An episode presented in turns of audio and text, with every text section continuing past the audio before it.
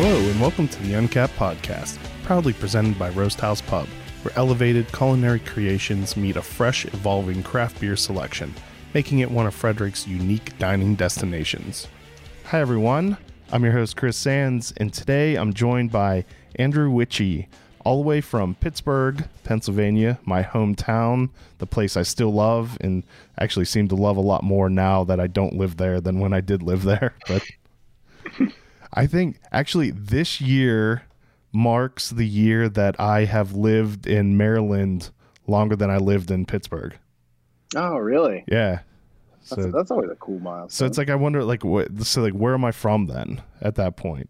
Am I no longer like can I no longer call Pittsburgh home or like no, you can if you're from. You grew up here. You're, yeah You can I call whatever you want. Whatever you want home. You're a Yinzer at heart. yeah yeah I mean I still say yins. I have an affinity for pierogies made in a Catholic church like Absolutely. Um, so Andrew is the founder, um, owner, operator of Dancing Gnome. Um, a lot of people, even though you're not distributed in Maryland, um, you still are very popular down here. A lot of people either are trading for you or driving up to Pittsburgh and coming back with it because the um, drinking groups always have photos of people drinking Dancing Gnome beer.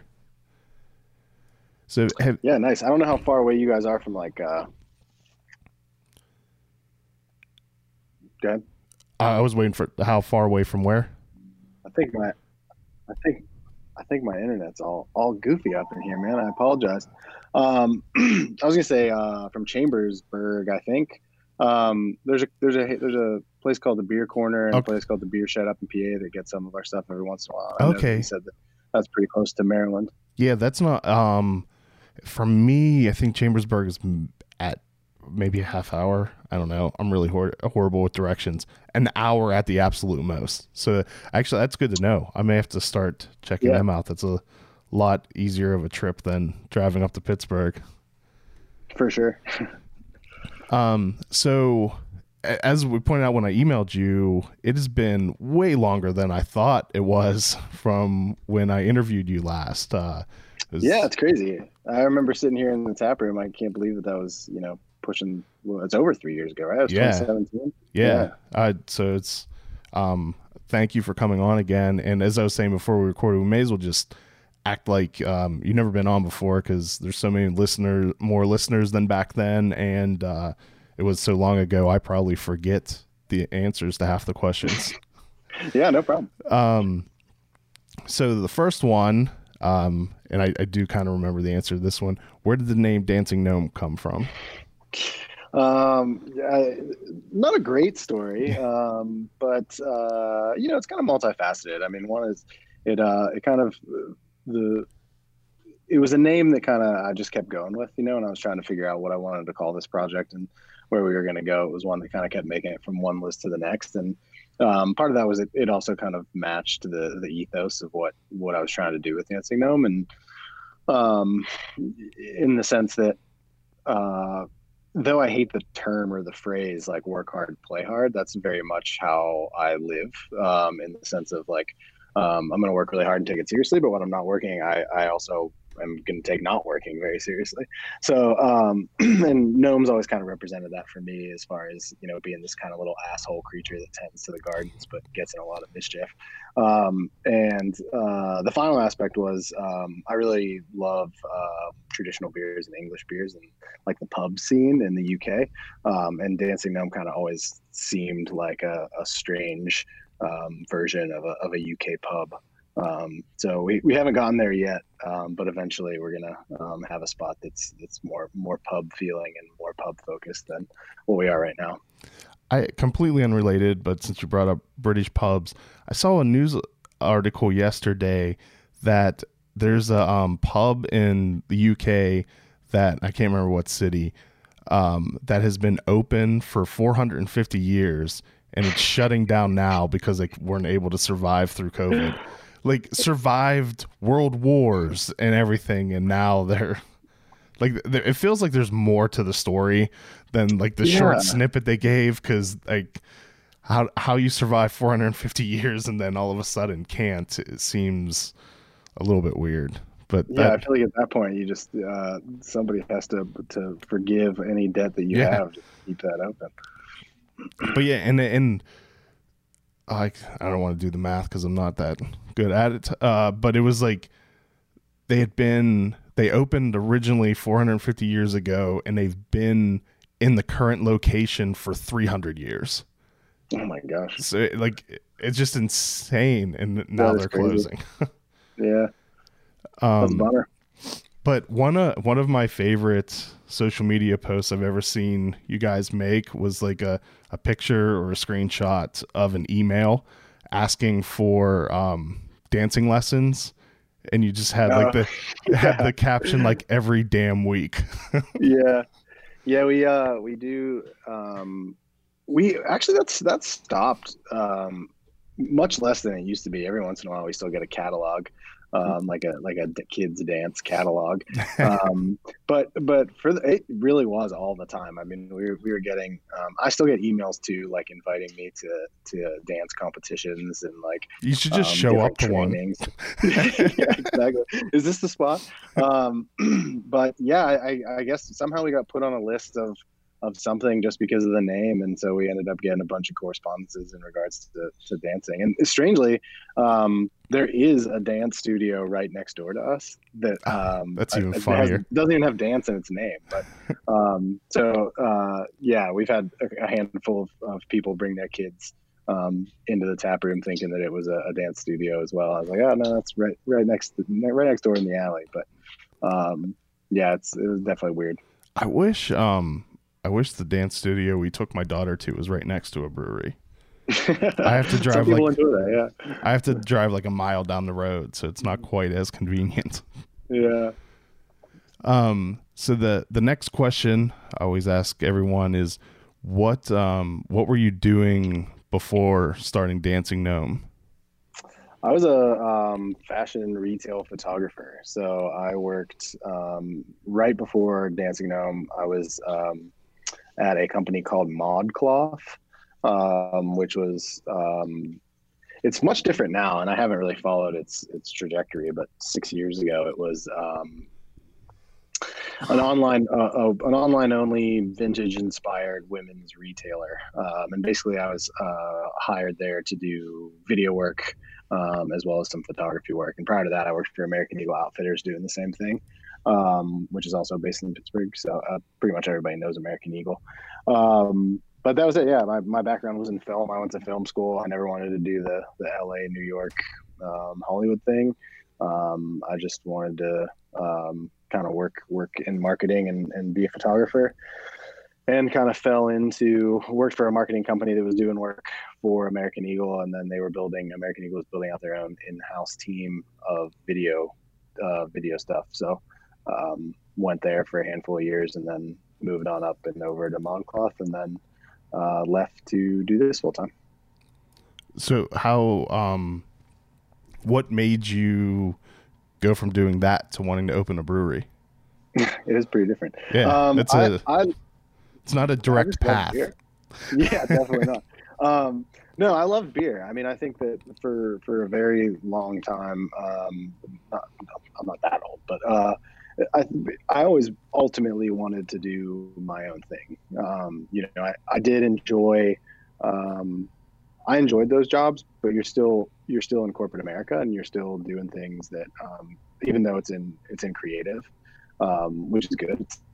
There's still a lot of um, bureaucratic shit to get through, and it's not always that fun dealing with boss after boss after boss. And ultimately, I, I knew that I wanted to be my own boss eventually. It's just I didn't know what I wanted to do, and I kicked around the idea of of opening a photo studio and um, doing photography full time on my own as as Andrew Witchey, but. Um, I was never that passionate about it. I mean, I was a decent photographer and I was good at it, but I think I the, corporate world and, and that kind of marketing grind of photo shoots and long days and, and stuff like that. And never really wanted to to do that on my own. And then um loved beer. It was kind of my outlet beyond it. I traveled a ton um, for work and uh in time off outside of shoots. I was hanging out at bars and or uh, breweries specifically and meeting brewers and talking to them and, and brewery owners and um, so loved beer and kind of fell in love with the scene. Uh, and it really, personality wise, I think fit. And I was getting along with these people really well. And, and, you know, beer was already so much a part of my life. Um, it was pretty much my only hobby outside of work. Um, so, um, yeah, I started kind of uh, homebrewing much more specifically um, to to be uh, to get into the industry, and then ended up going to the American Brewers Guild um, to get the um, science and engineering degree in commercial brewing, um, which initially I intended just to uh, kind of be a brewer somewhere. And uh, when I left, when I graduated, if you will, when I got the certificate from from American Brewers Guild, it was kind of like, what do I have to lose? You know, I'm young, I don't have a family, I've uh, nothing else, I don't have to worry about anything, so I might as well start working on my own business plan now. Um, and um, it was kind of a cushy corporate job. I mean, I, I was paid well, so it um, made sense to build it out while I still had that um, cushion and convenience of, of working the corporate world. It, I think you definitely made the right choice considering too how um, difficult it is to make it as a professional photographer right now with the advent of easily accessible uh, equipment and uh, not having to maybe have quite as much skill to sell your uh, services. Without a doubt, and, and weirdly, it's it's not that much dissimilar to brewing. I mean, the, the downside to to brewing is the capital is is very high um, to do it at any kind of volume or or the way that um, you know you should be doing it as a as a commercial brewer. But um, but you're not wrong. I mean, it's it, it, it definitely the the aspect of, of digital photography and the um, you know as technology kept rising and and good um, good equipment became more affordable. Um, it, it, was there was a lot less. Um, it was a lot easier to get into it and, and kind of be your own boss in that scenario. But um, and like anything else, though, it, it's very much a um, it, it is very people oriented too, which is not, not that I have a problem with, but you're here. I get to go deal with a mash tun and some grain. And yeah. Other than the people that work for me, I don't really have to deal with people. Yeah, you can and, hide um, in the back if you want to. Exactly. Your business is your clients when you're a photographer, and my my business here, though we rely on people to purchase the product, my business is creating a product. So, um, yeah, I, I I definitely agree. I'm much happier day to day doing this than I ever would have been if I had to go into a studio every day. But um, there's aspects of it that I certainly miss, and I still I still take photos and still do um, some Instagram stuff, and I do still have a good video camera, um, but I just don't have the time to use it. And even my gear has been actually all of my good gear uh, got stolen right before we opened the brewery. Um, oh, that and sucks. I just never. I, I had it all insured because it's like what I did for a living. So I took the insurance money and just put it right into the brewery. I never bought new gear. So um, I, I just basically like my camera is like the is the least expensive setup I can get to still have interchangeable lenses and kind of do what I want to do, but it's nothing nothing like I used to have. It's almost kind of like serendipitous then. Gave you an extra uh, infusion of capital for opening. exactly, it, it, really did, and, and it strangely was very helpful. It was, it was, uh, it was sad, but there was like a, a feeling of uh, man, maybe it was good that I left it in the car that night. uh, so how was the your first batch that you homebrewed?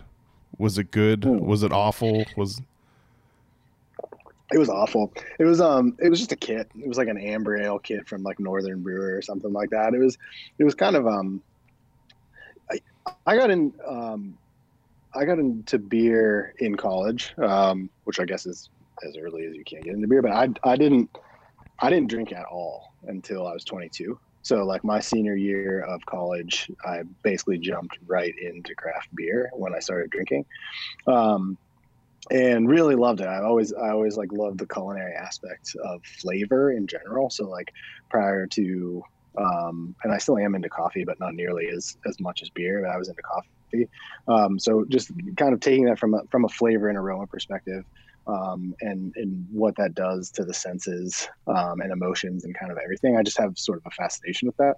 Um, so I I didn't have I had friends in college that homebrewed and I had absolute zero interest in it. Um, I I was like, you know, I'm I don't I don't know what I'm doing. I don't really care. It takes eight hours to do this. My Saturdays are worth more than that. I just want to just want to drink and try other people's beers. Um, and then um, basically I got to the point where I had had everything that was distributed to Western Pennsylvania. I was driving to Ohio and West Virginia to try to get beers I didn't have. I was, um, you know, trying to order what I could at the time. It was like nothing. We're talking like 2010. Um, so doing my best to get my hands on beers um, that were available and then it kind of was like well i know all this i'm starting to study and research and read about beer and, and um, get into it and it was like it's just time like i feel like if i want to get into this industry in any way i need to know how this works from a science perspective so um, i just got a kit to be like oh i wonder what this is going to be like um, and it was definitely the beginning of the end. But um, yeah, it was it was terrible. I did that in um, a porter kit, and then I immediately got all grain um, system, and then I used that for like a couple months, and then I bought. I think I used that for a season, so for a summer, and then I bought the pilot system that we have here. It's fun. Um, home brewing is really what pushed me towards drinking craft beer because until then I hadn't really actually I didn't drink at all for I don't know 10 or so years. Um, and then I started working someplace that uh, my boss homebrewed a lot and he took me once with all of his friends we're doing a meetup at a local homebrew place that does it kind of like Hough's um, yeah. where you can do the brew on premise um, but there like i think at Hough's you can only do their recipes or can you do your? Yeah, they had a handful. I don't know what they. I don't even think they do that anymore. Yeah, I think um, they stopped, but I, I, don't. I think they had a handful that you could you could pick from, and maybe I guess if you really knew what you were doing, you could do your own. But I don't. I think it was like basically what they had. But so that oh, anyone listening is not familiar with Pittsburgh, there's an awesome bar in is that Greenfield? Yep. In in Greenfield, right, which is right in the Pittsburgh area um, that used to have may still have, but I don't. I think you're right that they don't do it anymore. A place where you go and brew there, and they they did a, a lot of helping and it made it easy to homebrew. Um, but there's a place in Frederick where you basically just rent their equipment, um, and then you, you use your own recipes and everything. So I went with him in a a group of his friends, and that was the first time I homebrewed and then Flying Dog also moved to Frederick the same time I did. Um, yeah. But it's that eight hours a, a day, uh, spending eight hours in a day homebrewing that got me to just stop and let professionals like you do it and just enjoy the fruits of your labor instead of brewing myself at all. Yeah, and I mean, I, I, it is it is very different. Um, you know the general aspect of brewing is brewing. So like if you're brewing a gallon it's the same general process as brewing 700 gallons. But um, there is something like easier about commercial brewing. Uh, i think mostly it's just like the setup and teardown. Like it stays here. You just yeah.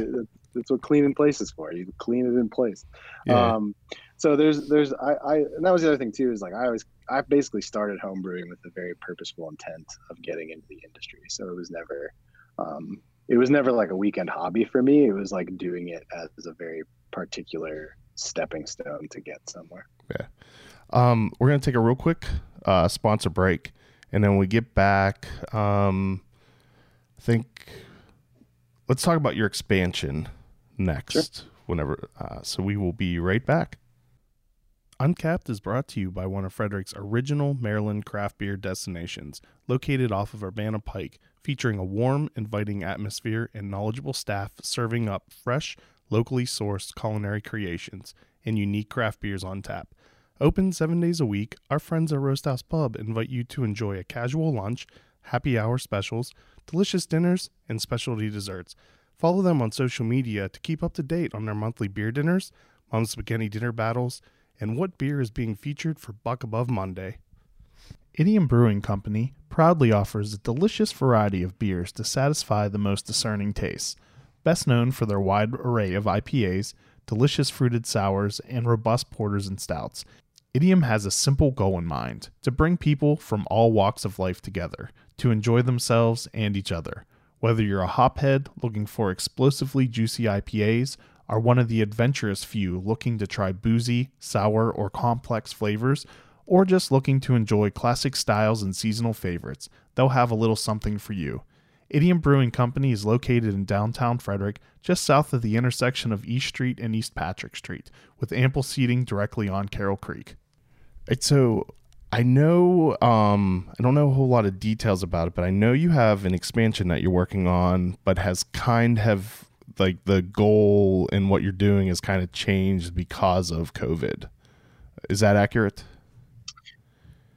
Yeah, yeah. I think I think just yeah, sort of. Okay. Um, I think that uh, so the the goal with it obviously is to make more beer, um, which is is the original goal, and I think that um, we have been working on it for a very long time, and it's not um, it's not huge. It's not like we're going to be the size of like Victory or anything like that, but it is significantly larger than what we're doing here. Um, and being the second place that we're building, we made a strong effort to um, I hate to say do things right because there's a million right ways to do anything, but um, you know, we we wanted the floors that we wanted, and we wanted the glycol piping that we wanted, and um, we wanted to gain small efficiencies here and there by using better um, materials, which we didn't have the luxury to do when we were here. Um, so the, it's been it's been a long time, and we actually broke ground on that um, last summer during COVID. Um, so that slowed down a lot of things because materials were really hard to get. I mean, we're still waiting on garage doors that were ordered in like August. Um, so they just don't have them. Um, so w- what COVID kind of did uh, was change the focus of what we were going to do. It was going to be built out all at once.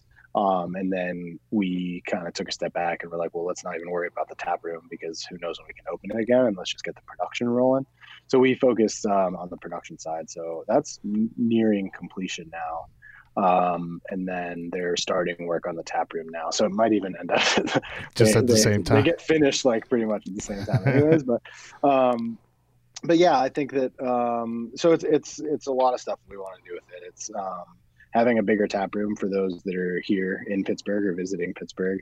Um, you've been to the tap room before. It's um, not that enjoyable on a Saturday, to be honest. Um, it's it's very packed uh, and, and really tight, and unless you're um, local and you know to come right at 4 p.m. on a Wednesday, um, typically it's it's pretty busy and it's not not that big of a space. So um, it, was to to have much wider space, a much more um, purposely uh, purposefully designed tap room that makes sense for the flow of, of what we're doing um, to be able to have um, to go sales and tap room sales and a nice bar experience all at once without interfering with each other. Um, uh, you know, nice open space, outdoor space. Um, so really just expanding on the experience that you get when you come to Dancing Gnome. Um, and the other aspect was um, distribution. Was um, we definitely want to be available to a, a, larger variety of of folks, and um, you know, mostly focused still on Western Pennsylvania and Allegheny County specifically. But um, you know, we we want to be a true a true Pittsburgh brand, and and in doing that, um, we want to have beer that's available regularly um, at establishments that we think, um, you know, treat treat beer the way it's meant to be treated, and um, care about us as much as we care about them, and um, you know, ultimately that might lead into to larger state distribution. Um, but that's kind of the focus is to, to focus on Allegheny County and then Western PA and then Eastern PA. Um, and then with COVID, um, we eventually are going to do um, direct to consumer shipping uh, as well. But that's um, we're kind of taking that in baby steps, just because production wise, we don't don't exactly have the volume to be able to open that up effectively right now. Is that um, a COVID only thing in Pennsylvania, or was that a overarching law change? it was always allowed. Actually, oh, okay. We were always we were always able to do it. The um, I think the the reason um, that that very few people did was multifaceted. One, it was production based. I mean, PA has a lot of really small breweries. Uh, Western PA specifically um, has most of us are pretty small and, and we're tap room focused. So we're able to sell our capacity volume directly out of the tap room or with very limited distribution throughout the city. Um, and the other aspect, um, I think, for for you know slightly larger places that are maybe doing um, you know five to ten thousand barrels a year um, was cost um, because you had to use a third party courier. Um, so you couldn't get everywhere. Um, logistics were difficult. It was very expensive. Um, you know, thirty bucks to ship. Um, so with COVID, what happened was FedEx and UPS got uh, licensed to be able to ship beer. Um, but as far as being a manufacturer in PA, we always had the licensing structure to be allowed to ship direct to consumer, provided that um, they're 21 plus and signed for it. Uh, but now you can just do it through FedEx and UPS, so rates are much more um, competitive. That that change must be why they started cracking down on it in Maryland. I'm sure. I'm sure it is because it's mean, not even, it's not legal for out of state to be shipped into Maryland, but uh, Maryland breweries can ship to someone in Maryland. So I know I don't know all the details, but in the last few months, UPS cracked down on out of state shipments of alcohol. Yeah, I mean we we got we didn't get nabbed for anything because we didn't do it, but we we have two accounts because we have an alcohol account and you're only allowed to ship alcohol through that. And we were using it to ship merch as well. And okay. they were like what do you what do you guys doing? Like what are these shipments you're sending to all these places? And i was like well look at the weights. Like it's clearly not beer. We're talking a half it's a half a pound in an envelope. Like it's not it's not beer. Um, so we're sending right, well, four ounces at a time in a yeah, ziploc exactly. baggie. Taster um, but they yeah, so they just said like, hey, don't use this. Like, we are monitoring this account, so don't use it for anything other than actual alcohol shipments. So we have we have two two completely different. That I'm glad you told me that. Now that because I never looked into it, it was just something I was curious about. But that makes complete yeah. sense that because they did something like fully legitimate, that they cracked down on any kind of skirting or loopholing that was done. Yeah, yeah, and I don't know. I don't know about outside producers. Like as an inside producer, we were always allowed, but as an, I know that like I don't know. Out of know, state tri- can ship into Pennsylvania. Yeah, so Trillium started. The Veil does now. Other half does. Um, Aslin does. Uh, Equilibrium. So a lot of those guys that that are in demand. Um, and I don't know if that was a, if it was one of those things where like COVID made them make the decision to do it because they had the excess product, or if COVID allowed them to do it from an actual state perspective. I think I know there's really wonky rules around it though. I, I think it's probably the first because even distribution wise on the shelves in Maryland, there are things that I mean, although I mean Aslin did a huge expansion right at yeah. the same time. So yeah. it's possible that they could have been on shelves and shipping. So did so did Equilibrium. I mean, their expansion was absolutely enormous. Yeah. So those are those are two things that are readily available um, on shelves in Maryland now. Because uh, that's that's something I'm going to be curious to see when breweries are able to operate more normally. How many things are going to go away from distribution and be sold in back in the tap room only. Yeah, sure. I mean, I hope I. I mean, part of me kind of hopes that's the case solely so because they don't mean people are back in the tap room. Yeah. like we can all hang out and uh, have a good experience that we want to be giving people. And that's um, you've been completely closed the whole time, right?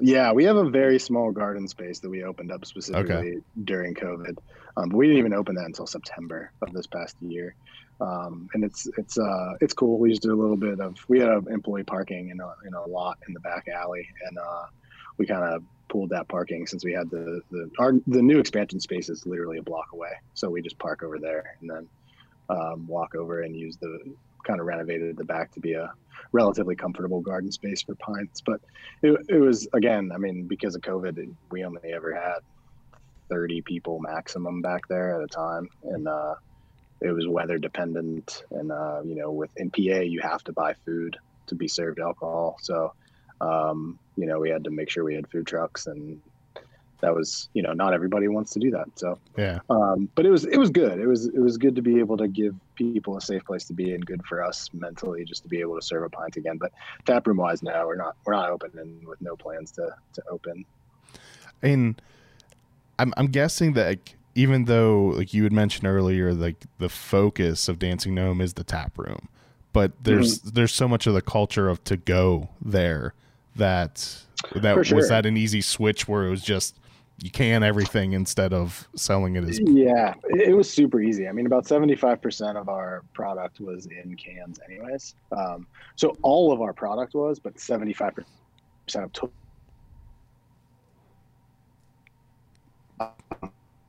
So we just went to basically 100% right. um, you froze up there for a little we, we'll do draft like on demand in the sense that like am i back yeah, you're back now. So I think what you were saying is that it? you your volume okay, was seventy five percent canning, and you just bumped that to hundred percent. Yeah, exactly. I mean, if a bar reaches out and is like, "Hey, we're back open. We want a keg," we'll fill you one on demand. But we don't like we we don't forecast anymore like we used to with brands where we'd be like, "Hey, we're going to need twelve half barrels of this and um, you know six sixtels." Now it's just can it, and if somebody asks for a keg, we'll fill it. It's probably made the people who were standing in lines um, before then happy. There's there's yeah, a little bit sure, more of the, sure. the cans available. Yeah, I, I think I think um, across the board. I mean, we saw that definitely in the very beginning where we actually um, we we were able to reach a lot more people who prior weren't they they wanted the product, but and I don't blame them. They weren't willing to come down and stand in line and um, I certainly don't blame them. I wouldn't really do that either. But um, but now that they were able to, because they could order it and pick it up kind of at their convenience within a week. So um, yeah, it was it was good, um, and it's something that we're most likely not going to get rid of even when we reopen. They will still do pre-orders, and logistically, when the tap room's open, it's a little bit more difficult just from an inventory management perspective. But we have things in place and, and are working on putting even better solutions in place to be able to manage that effectively. So it's not a problem. Doing the pre-orders makes it logistically harder. Or, yeah, I mean, okay. just when we're open, like okay. not so much now, but like if we're open and people are buying um, four packs at the counter plus. Oh, because you got to make plus, sure it's isolated and. Yeah, yeah, we have to make sure it's like out of inventory and nobody's grabbing it. I've um, I've heard that from Maryland breweries because we haven't. I mean, we go in and out of strict restrictions, um, but I don't think we've ever been quite as restricted as Pennsylvania has been. Um, yeah. But I've heard that from breweries that logistically, when they have people coming in and just buying stuff and then trying to um, do online sales and stuff that it gets a little dicey. Yeah, for sure. And I mean, I think that the one thing that is not positive about it is like um, a beer, a beer like Black Clouds or um, any specialty releases that we do are difficult online because they just sell out so fast. I mean, seconds. So yeah. it's it's people get mad and upset and then they're like well you said 10 o'clock and i was on at 10.02 and i'm like yeah but you need to be on at like 9.58 yeah like, you need to be sitting uh, there I mean, refreshing. and, and, even then like even then even then like you might not i mean we did a um we did a barrel aged black clouds back in the fall and uh we had it was the most of a of a bottle of barrel aged beer we had ever had. We had um, like 800 some bottles and um, we kept a bunch. We kept like a hundred of them for ourselves, just to be able to like have down the road or like share with friends or share with other breweries or like take to fests or something. Um, so we kept like multiple, multiple cases of this because we were like, all right, well, this is plenty. We want to keep some for ourselves. The system it sold out so fast that the inventory system couldn't keep up and oversold by 100 oh. bottles. It oversold by 96 bottles. Oh, so, so not only are people mad that they didn't get it, they are mad because they thought they got it, and then yeah. Well, no, we just took our we just took our stock and oh, okay. So we allowed the sales, but then we didn't end up with any, which was fine. Like I'm I'm glad that those those folks were able to get some. Yeah. But I mean, but that was instant. I mean, that was in a second. Yeah. So, like if and you know we, we just can't do anything about it. Um, and you um, put so minimums like too. I mean, you put maximums too, yeah, don't yeah, you? Yeah. yeah. So yeah, two two per person. Yeah, I mean, there's really nothing more you can do. no, no, and so it's like we, and it's not fun for us either, for sure. So like beers like that, we might not do online online sales for once things get back to normal. Like that one, unfortunately, you'll have to come stand in line for. But um, normal stuff, uh, pretty much every other beer we do that's non, um, you know, for a specific event or something, it'll you're more than welcome to just order it online and pick up at your convenience. Did you follow the um, double nugget release at all? I I saw some stuff about it, but I don't I didn't see like what I didn't see what happened. I I did read um, Tröeg's response to it, which I thought was like very well thought out and a, and a, and a really good response. Um, but I don't I didn't really know what happened. So from what I gather, they made their posting that saying when it would go on sale, and it, it was wrong at first. So they went in and edited it, and originally it said it would go on sale Monday, but it was really going on sale on Sunday. So people were livid that, and it's sold, and it's just like Dark Clouds, like it sold out almost Yeah. instantly, and then. So then they had like another 500 four packs available or something that they put up for sale Thursday, and it sold out within a minute or something like this, Yeah, like the that's same type of thing. And people were furious that they didn't get any. Yeah, and I, I you know, we're, we're kind of used to that, Yeah. and uh, you know, we're talking such so much smaller volume, so it's like less people, I guess, are are, are upset. But um, Well, that's know, like that's in probably pretty new for them, and, And that- I- that's what I they're- for them for sure. that's what their reply said is like this doesn't happen to us. We thought we would have it for a couple of weeks. Yeah, yeah, and um, but they'll just have to brew a whole big batch of it next year. Yeah. I mean, I would have liked to have some, but I forgot about when it was going on sale, and I don't know. I didn't get upset because How did, Nugget. they, how did they do it? You you had to pick it up though, right? Um, yeah, It was was all pre-order and then pick up at the brewery. But Nugget Nectar, I think, is the first craft beer that I would say I truly loved. Like that was, if someone asked me what my favorite beer was, it was Nugget Nectar. Um, yeah. Now I just fair, man. That, I mean, that beer's awesome. now I just I don't I don't really have an answer. Like there's just it's there's Too too many. So like, Yeah, um, but so I, I would like to try double nugget, but I'm not gonna get all pissed off because I wasn't able to get some. It's like yeah, for sure. it's like uh, so many beer drinkers at this time have this mentality like if they want it like they're entitled to be able to buy it like it's like Yeah. Can only make so much I, do, I wonder, like, I don't, I don't follow many other industries, but like, does that happen in like the sneaker world? Like, Yes. when somebody releases, like, Well- like, do people get real pissy? i don't think they i'm not i'm definitely not in that world but i think it like that's just so expected like people don't get pissed off when they can't get it Yeah, yeah, because they know. and it's such smaller but I, I i have a couple people who are definitely sneakerheads i'm gonna have to ask them that and they, like they're also super into beer so they'll they'll get the correlation i'll have to ask them if there's any similar but i like that that's literally the only other industry i could think of that would possibly be like that Yeah, for sure. although apparently it happens with like uh, youtubers like youtubers will release special um merchandise like a limited release of merchandise and Yeah.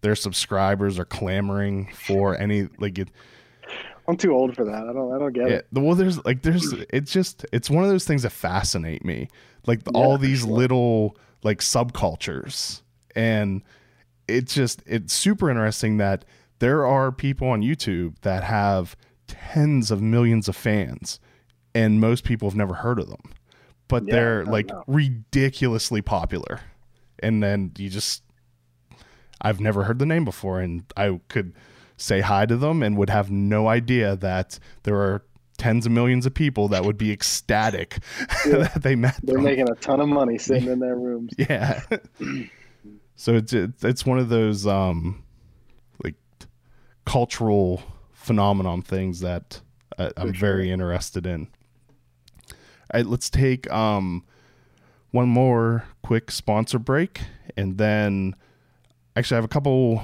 real quick expansion questions and then i want to talk about collaborations that you've done recently Cool. so we will be right back There are many reasons why I have chosen District East for where I purchase beer. I love the flexibility of being able to make a custom six pack or take home a crowler from one of the eight beers on tap. Their friendly and knowledgeable staff do an amazing job at keeping a diverse selection on hand. You can even purchase artwork from the monthly featured artist. District East is located on Northeast Street in Frederick in the same shopping center as Family Meal and Rockwell Brewery. You can find today's beer lists on the District East Facebook page or at www.districteast.beer. To all you craft breweries, wineries, and distilleries out there, listen up. Atlantic Custom Solutions is the real deal in providing you branded growlers, ceramics, glassware, and accessories like koozies, coasters, and keychains. Their high definition digital printing, organic ink, and low fire process ensures your brand is printed in ultra high definition, giving you a one up on the competition. We've used Atlantic Custom Solutions for uncapped branded glassware and couldn't be happier with it. Check them out. Visit www.brandmybeverage.com or give them a call at 434 286 4500 to learn more about how they can help you brand your business. Uncapped is brought to you with support from McClintock Distilling, Maryland's first and only organic certified distillery. They are well known for their award winning gin and are rapidly growing a name for themselves for their matchstick bourbon and bootjack rye whiskey that have both won double gold at international spirits competitions. You can visit them in historic downtown Frederick along Carroll Creek for tours and tastings. Go to mcclintockdistilling.com for more information. So is the um the new location going to be a second location or are you moving into it? Um, it's definitely a second location. Um, we're still working out what I mean. They're literally a one block. So our address now is 925 Main Street, and uh, the new address is 1025 Main Street. So uh, that's hilarious. exact block away. Um, so that pre- present, pre- presents challenges for sure. Um, Your first beer you make there should just be called Plus One. Yeah, yeah, exactly. Um, the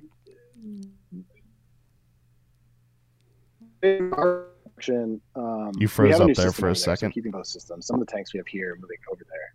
Oh, am I back? Yeah, you're back. All right, cool. Um, we do have a new system over there. Some of the tanks we have here moving over there, and then we're keeping the system in the small tanks here. Um, the the plan for production is going to be basically everything that we create now is moving over to the new space, and then this space is going to be um, yeast propagation, um, and then my little personal playground for lagers and traditional beers. Um, so we'll get some some horizontal lager tanks in here, um, get a cold liquor tank in here, and um, so we're never going to be like busting out lager production, but um, it's stuff that I'm really interested in and really love doing, and want to be able to um, kind of present to, to, to our fan base as well on a, on a limited but more um, consistent basis. You know, right now we really only do three or four lagers a year because it takes up so much tank time.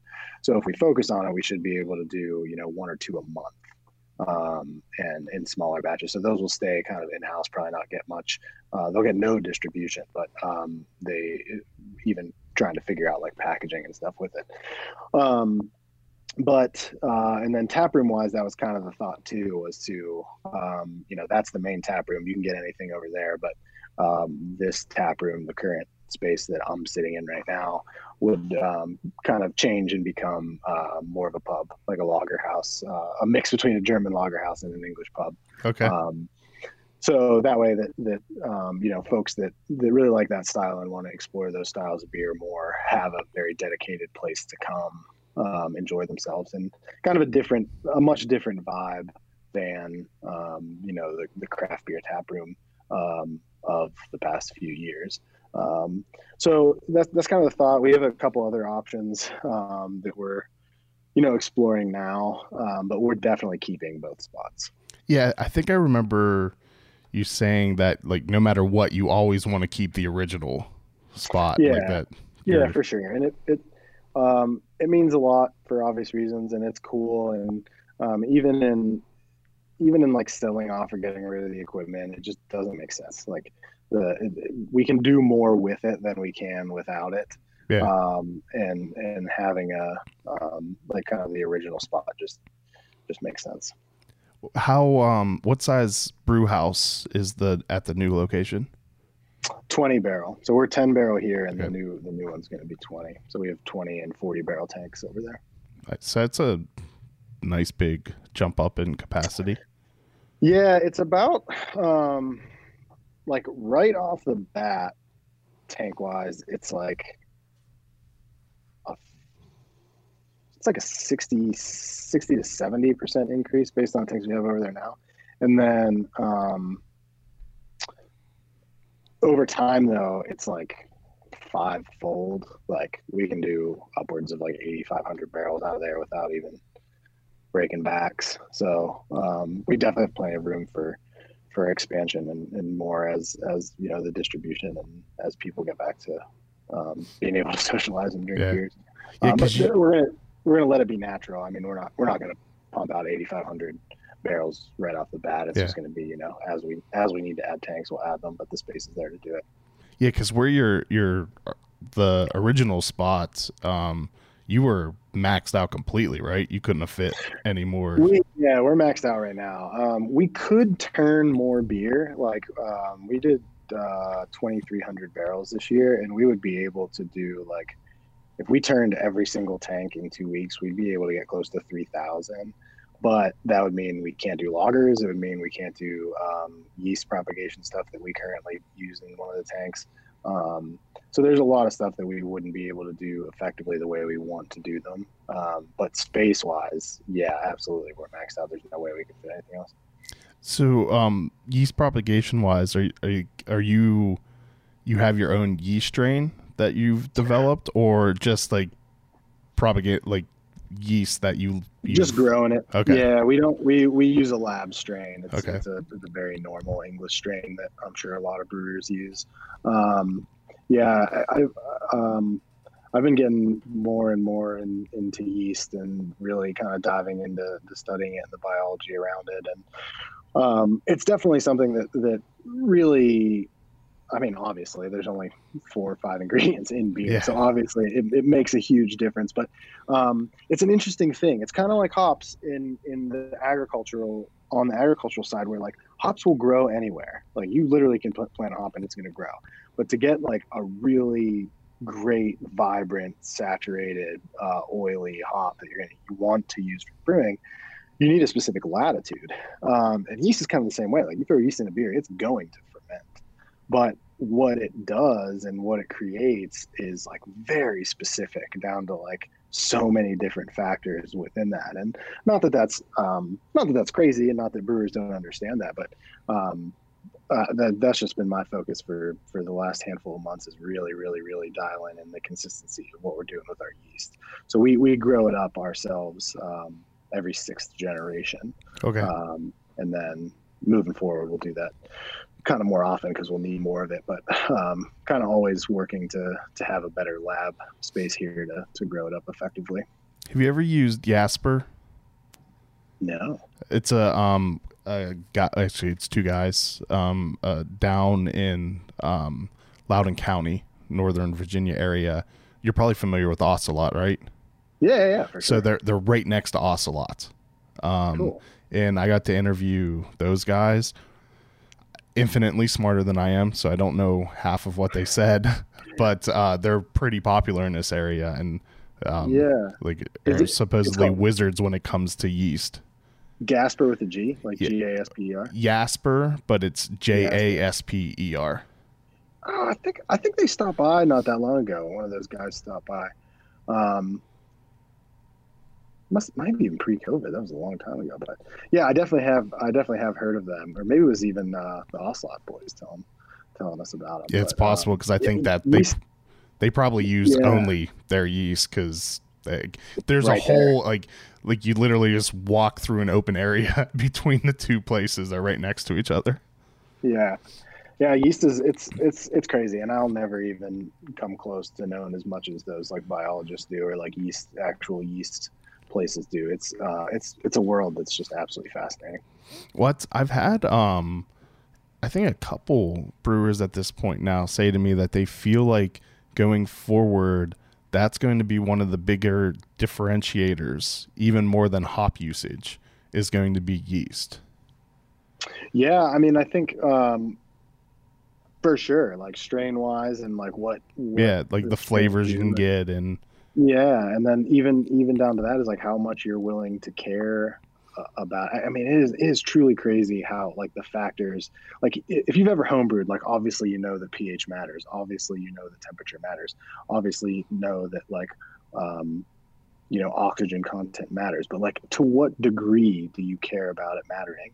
And like Yeah. when you're talking about like parts per billion and like getting down to like what what does this half a degree temperature shift mean at this period of time for this pH? Like you start to lose your your, your brain. but but but for sure i do i do agree that i think that there's so much that can happen as far as like uh, a with the consistency is one thing is just absolutely huge um, so being able to produce a, a beer consistently time over time which is far more important when you when you're talking distribution uh, it's always important but you know what i mean Yeah. um, and um, yeah just just quality of product of like even saying like hey this is a really good beer and you might not know why it's a really good beer but that's an aspect as to why So earlier you had said that um, you wanted to be a true Pittsburgh brand. Um, how did your collaboration for Robin Hood come about? um, that was fun um, that Because I mean, they're definitely a true pit. Like Iron City is a true Pitts or Pittsburgh Yeah. Brewing Company is a true was, Pittsburgh um, brand. that was actually a really kind of strange serendipitous thing too. Um, me, uh, me and uh, operations manager here, Mike, were always kind of talking about how cool it would be to brew a beer. Like we have a lot of respect for those brands, um, as I think a lot of like professional brewers do at this day and age. Like um, it's tough to brew beers that consistently. It's you know big brands, nostalgia, X, Y, and Z. Um, and it, I think it was Off Color that did a collaboration with Miller High Life.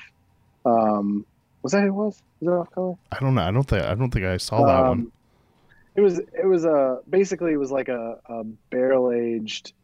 Um, it was like they brewed Miller High Life and then they mix cultured it in barrels. That's crazy. And um, yeah, it was really cool. We're like, oh, with with Night City, um, and then uh, one thing that we always talked about doing was, you know, we knew Iron City had a ton of old, or Pittsburgh Brewing Company is the parent company of Iron City, Yeah. and uh, we knew that they had a ton of old brands that they used to brew, and it was like, oh man, it'd be cool to resurrect a brand and have it like, even though Dancing Gnome would brew it, it would be its own brand. Um, and we knew the guys that run um, the marketing, um, the marketing team for Pittsburgh Brewing Company. Um, there's beer guys, and they come in. They're actually getting ready to open their own brewery uh, here in Pittsburgh as well. But um, and they were like, "Hey, would you ever like have an inch?" Like, like, we were talking at a round table, and like we were thinking about maybe trying to do a collab with another local brewery. Would you ever be interested? And we were like, actually, yeah. Like we talked about that before.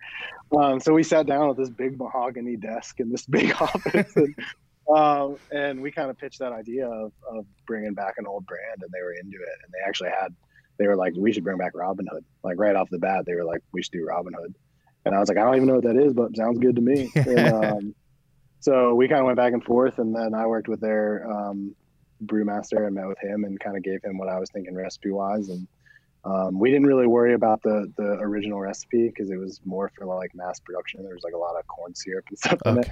Um, so we we did it much more craft based, but um, but yeah, that's how it came about. It was cool. It was it was fun. Okay, I li- I um I like that better then cuz I thought it was like a re- resurrection of and I had never heard of Robin Hood. I didn't even know that was a beer that they made. Was that is that from a really long time ago or is It was like it was like 1971 to 1974. Okay, so I made it. definitely was not around let alone of drinking Yeah, it was age. a, it was a long time ago. We definitely had people that like will have never bought a Dancing Gnome beer and will never buy one again, but came out for Robin Hood just because they remembered it. Did they did they say it tasted at all like what it used to taste like or are they I, I- I doubt it. I hope Yeah. they enjoyed it. Though. I mean, it really was just a it was just a nice, nice, easy summer cream ale. So it was just a beer, but um, but yeah, it was fun to do, and the the labels were cool. We kind of like updated but resurrected the original label, and um, people would bring by like the old steel can, um, and uh, yeah, it was cool. old steel like peel top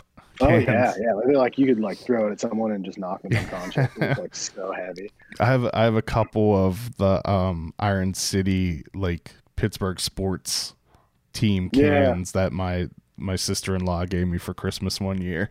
And yeah, they they weigh almost as much as a full aluminum can. you, you like can't crush them. It's unbelievable. It's- they'll live forever. I never looked it up. How close was the label design to the original? Because it was a fairly, I mean, it it did not look like a dancing gnome label. It was a fairly Yeah, like no, um, old school give me one classic. okay.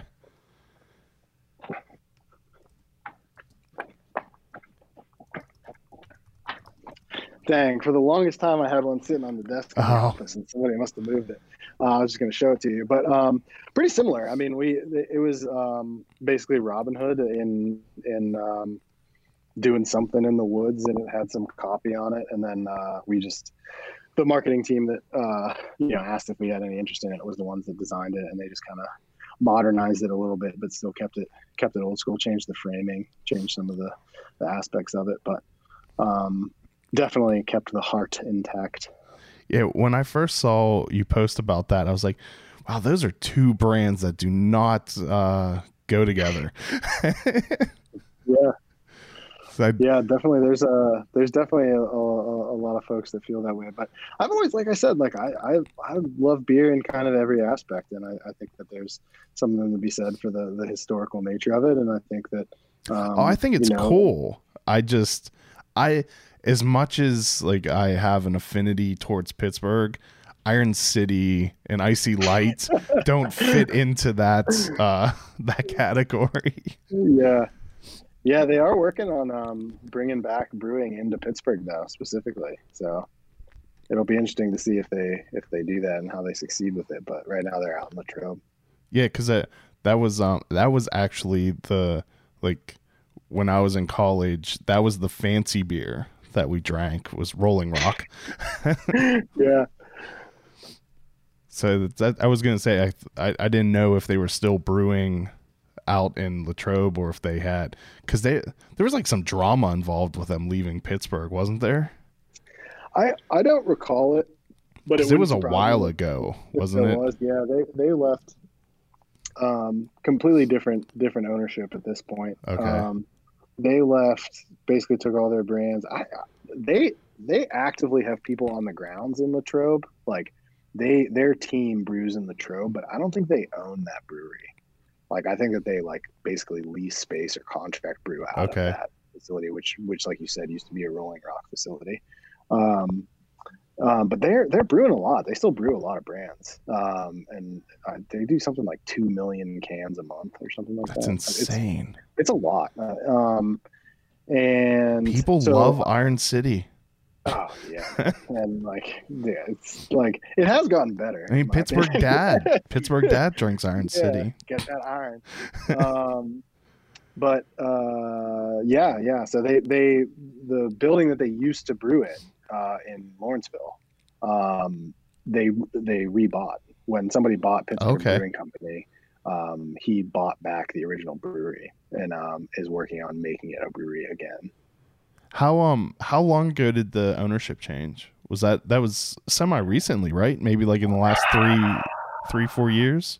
I'd say yeah, five ish maybe. Okay. Um, definitely like definitely relatively recently within our time period of brewing and stuff. Yeah.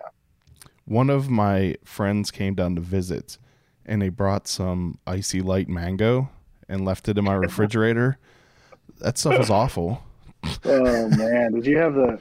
I forget what it was called. Like, um, it was the double mango version. It was the No. percent mango version. Oh, dude, it was undrinkable. It was it was so bad. Even like sitting at that table, like I made some comment about it at this at this meeting we had with the Iron City executives. And They know They who they like, are. yeah, yeah, they were like, that was the worst thing we've ever done. um, but I think that mango one, at least in the summer, that mango one sells like wildfire. I know. I I know people who live back up there that love it. I just Yeah, don't. not into it. yeah. And there's there's like well there's a there's a lot of in Frederick there were a lot of Pittsburgh transplants. Um, so Iron City is surprisingly popular in this area too. Yeah. So maybe you can ride on those coattails and bring. Come on right down. yeah. So you, you brewed that um, at Dancing Gnome, right? Or was that Not it, brewed? yeah. Okay. Yeah, no, we we brewed it at our spot. Is there Um, any plans to do that again, or was that a one-time, one-off Well, thing? would- I we've talked about doing it just like once a year, like Okay. making it kind of a once a year summer um, seasonal thing for us. Um, but um, yeah, it's it's tough to say. I mean, I think that um, uh, you know we can talk about COVID forever. I'm just I'm still I'm always gonna be bummed about COVID. Like I just feel like that's that's like a gathering beer. You know? I mean? Yeah. It's like it's like a beer that you want to drink a four pack of yourself with your friends. So yeah. You know, it's it's bummer that we can't do that stuff. But um, yeah, I, I I wouldn't I I would love to brew it again, but it's also I would never do it without discussing it with those guys. Yeah. Um it's kind of crazy the resurgence of popularity in cream ales. They're definitely yeah. I mean, I I know pe- I mean places are doing like pastry cream ales, doing, doing some weird stuff with cream ales, but um, yeah, it's I mean it's basically just it's basically just an American. It's basically a lager when people didn't have lager yeast and didn't want to take three months to create a beer. Um, so it's just a it's just easy to drink. It's a it's a beer that tastes like beer. Yeah, it's it's it's not like a, a style though. If anyone asked me a few years ago, like what's going what's something that's not popular now that people are gonna you're gonna see more and more brewery, and maybe it's not happening in Pittsburgh, but like in Maryland, there are more and more breweries coming out with cream ales. Oh really? yeah, Yeah, I would say. I mean, we've we've in our arsenal of beers, we've probably done five different cream ales, um, and so it's a style that we like for sure. But I, I don't think that there, there's very many other places coming out with them. Um, I know, like, um, I hate like family oriented seems weird, but like restaurant spots like uh, Spoonwood and uh, Mindful. and do that kind of style a little bit more really. But as far as like um, us and Brew Gentlemen and Hitch and Grist House, like I think we're we're pretty much the only ones that have ever ever cracked into that. But I'm sure that it'll be it'll be coming. yeah. It's the it's the it's gonna be the new hazy. Yeah.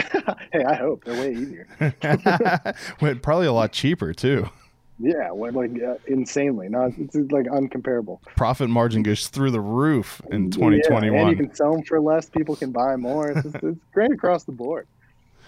So you and you you did a few other collaborations over the past year too, or maybe they were pre, all pre-COVID.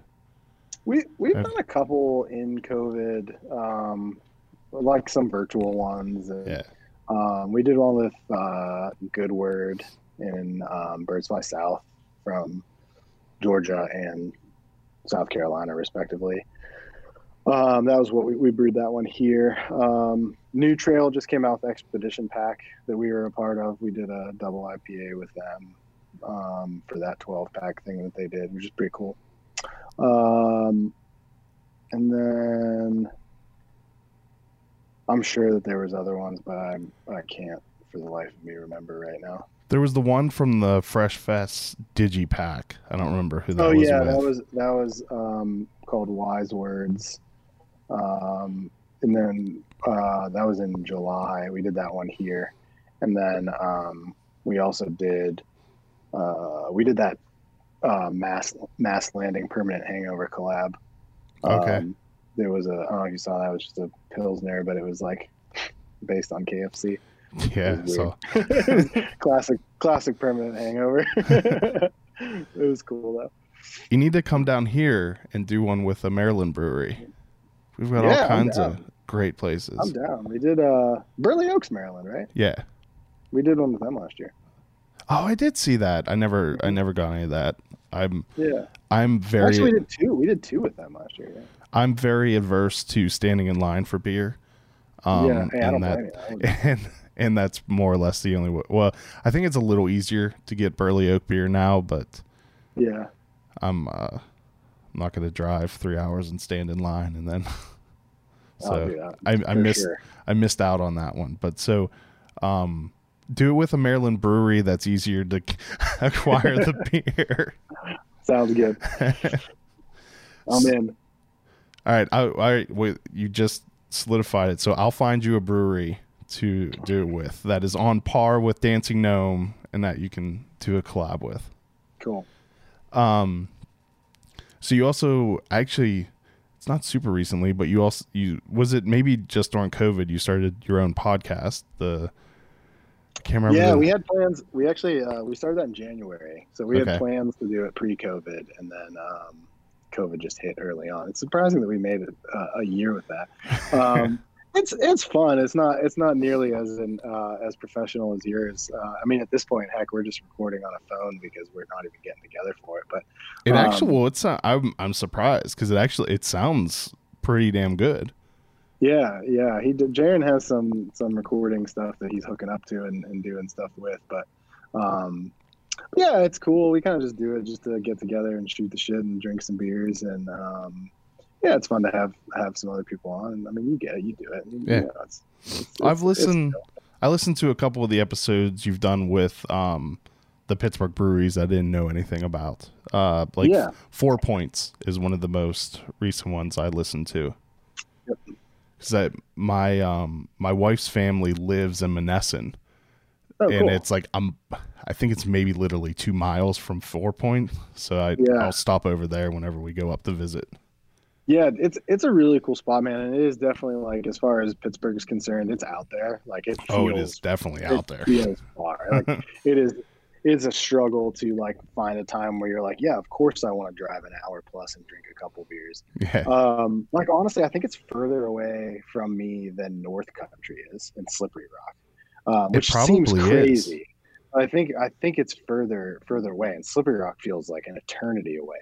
Um, but uh, super good barbecue spot, um, super solid beers. They're actually opening a tap room on the north side though. So, okay. Um, next time you you come out this way, uh, it'll at least be easier to, to grab some of their beers. Yeah, we um we either always stay with my sister in law or my mother in law. Uh, mother in law, it's four points, and um, my sister in law lives in Greenfield, so my brother in law and I usually, while the sisters are hanging out, we take a jaunt to the three places we always end up hitting up are Dancing Gnome, uh, Grist House, and Hitchhiker. Yeah, nice. That's a nice little close trifecta Yeah. right here on the other side of the city from Greenfield, but still not that far. well, it's I mean it's twenty minutes every yeah, yeah. and because anytime I would ever ask my brother-in-law how long it takes us somewhere, he's like, "Dude, it's just twenty minutes. Everywhere in Yeah. Pittsburgh is twenty minutes away." That's super accurate, especially from that area. I lived in Greenfield for years and years, and it's it's very true. yeah, so we take a John out, pick up some four packs, and then head back and enjoy the rest of the night. Nice, man. Or a couple times we drove down over the hill and went to Voodoo, but usually it's Oh yeah, that trifecta. Yeah. I I think um yeah, that covers everything I had. Um I guess there's probably not a whole lot coming up that people have to look forward to. Yeah, because- just our general releases, which Yeah. you can always kind of find online when I get get around to updating it. Um, no, I think as soon as as soon as we're able and things settle down, we're gonna we're gonna open back up, and I'm I'm really looking forward to it. I mean, I think that um, you know, depending on on when that is, it might get to a point where people in your we don't have any plans to distribute to Maryland specifically, but you know, further further out more regularly into Pennsylvania. So if you if you are close to the border or live live anywhere, you might be able to find a bottle shop across the border that might carry our stuff. yeah, Chambersburg definitely I mean it's not close, but it's definitely not far from Frederick in a decent area. It's kind of like one of those juncture places where Yeah, yeah. I think it's is it close to Hagerstown? yes, Yeah, not super close, Okay. but it that would be the closest closer. big Yeah. big Maryland city that it's by. Yeah, yeah, and those those two spots are called the one one, is in Chambersburg. I can't remember what the other city is, but one's called the Beer Shed and one's called the Beer Corner. Okay. Um, but they pick up like they're picking up on Friday. Actually, they pick up maybe like once a month. That's cool. I'll have to start following them to keep track of um when they have your stuff. Yeah. What um well, I guess it doesn't really matter when you plan on opening up the expansion because Yeah, it, it I really mean- won't affect people other than there will be more beer available. I guess the yeah, t- tap room wise, it's it's tough to say. I mean, we we we really pride ourselves on on an experience here and um, having good service, and, and part of that is being able to operate with without restriction. Um, and I don't I don't much have a desire to operate with yeah. restriction. Um, so it, it kind of depends. I mean, if we get the tap to a good place, and um, we kind of have a phase three of, of construction, which is building out um, a really really cool outdoor space, um, but we just uh, aren't focusing on it right now. Uh, if if everything gets done and we jump into it early, maybe that would be something that we open up in the fall. But I, I don't. I mean, the backspace here will be opened up um, kind of as soon as weather permits. But outside of that, it's just kind of focusing on on cans to go. Um, what's the best way for people to keep track of uh, releases and new beers? Is it Instagram or? Yeah, I would say Instagram. I mean, on our website we do have a, a can can release schedule that you can check out. Um, it's relatively accurate. um, sometimes it gets down to like being the day of the release and it's the last beer on the schedule, and then I uh, I update it the next week. But um, for the most part, that at least has a, a, general idea of what's coming down the pike. Um, Instagram is always a good place to, to check out and see see what's coming out. I post a handful of times a week, so nothing crazy, but enough to give you the information. Do you have anything any new beers coming out that you're super excited about? Um, we just released Pilsner this week, um, which is obviously a Pilsner, um, a German style Pilsner. We just didn't give it a name. It was just too very traditional and going to be like kind of our main one as we as we grow and um, into that category of, of beer. So I'm excited about that, but I'm excited about their style. So I know that yeah. most people that follow the aren't, aren't very excited about that. Um, we do um, uh, a series beer every year, um, which so like I think in 2017 it was flowers, 2008 no 2017 must we might we must not have done one. So 18 18 was flowers, 19 was birds, 20 was trees, uh, and then 21 is Western Pennsylvania watersheds um, and like the biodiversity surrounding the watersheds. So um, that first one we did once a month, 12 beers. Um, there's always a 13th one every year that's a triple IPA. But um, so yeah, that'll come out. Uh, the the tree 13th tree beer, which is called Urban Forest, will be out in February, um, which is a triple IPA. Uh, but the first of the Watershed series, just called Watershed, um, will be out at the end of this week. Um, we do also have a barrel aged barley wine that's coming out um, at some point soon here. No release date, no anything, but we're getting prepped to to bottle, condition, and bottle that up um, for release sometime soon. So that's that's a first, beer first style I wish I liked because I I kind of feel that way too. Like I like it, but I don't like I don't know. I, am I'm, I'm a I'm kind of a volume drinker. Like yeah, uh, I, I, I want to drink like a four percent beer over and over and over again. I don't want to drink like one 11 percent yeah. beer. um, yeah, like breweries do such cool things with barley wines, but I don't like them. So I I always like oh I want to get that. It's so cool, and they're like, but Chris, you're not going to drink it.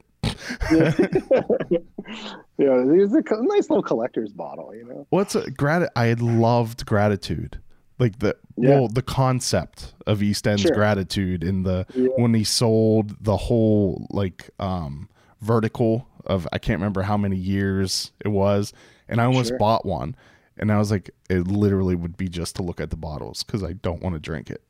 Yeah, yeah. I had a I had a sip of some um, yesterday, and uh, yeah, I kind of feel the same way. Like it's good, and I enjoy it, and I think people are going to enjoy it. But it's definitely not a style that I gravitate towards. Although I will say, I had a Sierra Nevada Bigfoot this year, and uh, there's something about it. Bigfoot's an outlier.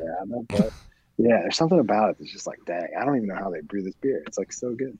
I had, uh, I want to say it was like a 15 year old bottle of Bigfoot. It was absolutely phenomenal. It was, was it so. Eight, they used to. They used to. yeah, it was in the little time. It was a 1996. Yeah. So I was trying to do yeah, the math yeah. of like when I had it to went from 1996. Yeah. But it was it was so that was probably the only barley wine I ever truly truly enjoyed, but it did not taste like a barley wine. had had a nice little bit of oxidation on it. Yeah. Uh, but it was funny as where you were just talking about being excited about a pilsner.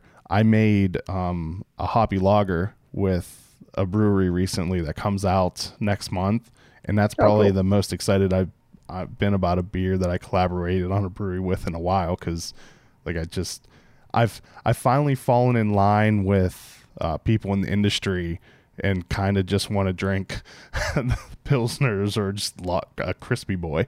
Yeah, for sure, man. There's a I don't know if it's just you just like blast your palate into oblivion, so then like you start to get all the nuances yeah. in such like a, a, a beer like that. But um, it definitely is true. I mean, I, it's I, I, definitely get the most excited about that stuff, both from, from a brewing and a drinking perspective. Well, Andrew, thank you so much for your time today. Um, yeah, thanks for having me on, man. I look it. forward to the day I can come and enjoy a beer in the actual tap room again instead of just to go stuff. I'll be enjoying uh whenever I feel it's safe to drink. Um, my last better one or two, which is my nice. f- favorite, and actually it's probably kind of old at this point because it, has been a little while since you re- came out with that again, didn't you? Oh, uh, we do Maybe that about like every every six weeks. Okay, yeah, so it's not that old. Um, but it, I think that's one of my favorite beer names of all time. And I, no, I don't know why it's like I've been wearing glasses since, although I just had LASIK done, so it means a little bit less to me now than it used to. Yeah. a nice, a nice but, past remember. Yeah, but I, I think I wore glasses from second grade on until six months ago, or no, three months ago. So better one or two is just one of those infuriating questions because it always looked exactly the same to me. yeah, you never know. Yeah. Um, so I, I love that beer name, and the story behind it that your dad was a yep. optometrist or op- optometrist. Yeah. Yeah. So I'll enjoy one of those later on this week. Um, so thank you for coming on again. Uh, it's always a pleasure. And uh, yeah, man. Thank you. Thank you, everyone, for watching and listening. Cheers. The Uncapped podcast is produced by Graham Cullen and me, Chris Sands. Be sure to like us on Facebook, and if you've enjoyed these podcasts, please leave us a review on Google Play or the iTunes Store. A special thanks to Double Motorcycle for providing our theme music. Thanks for listening. Oh my God, that's good.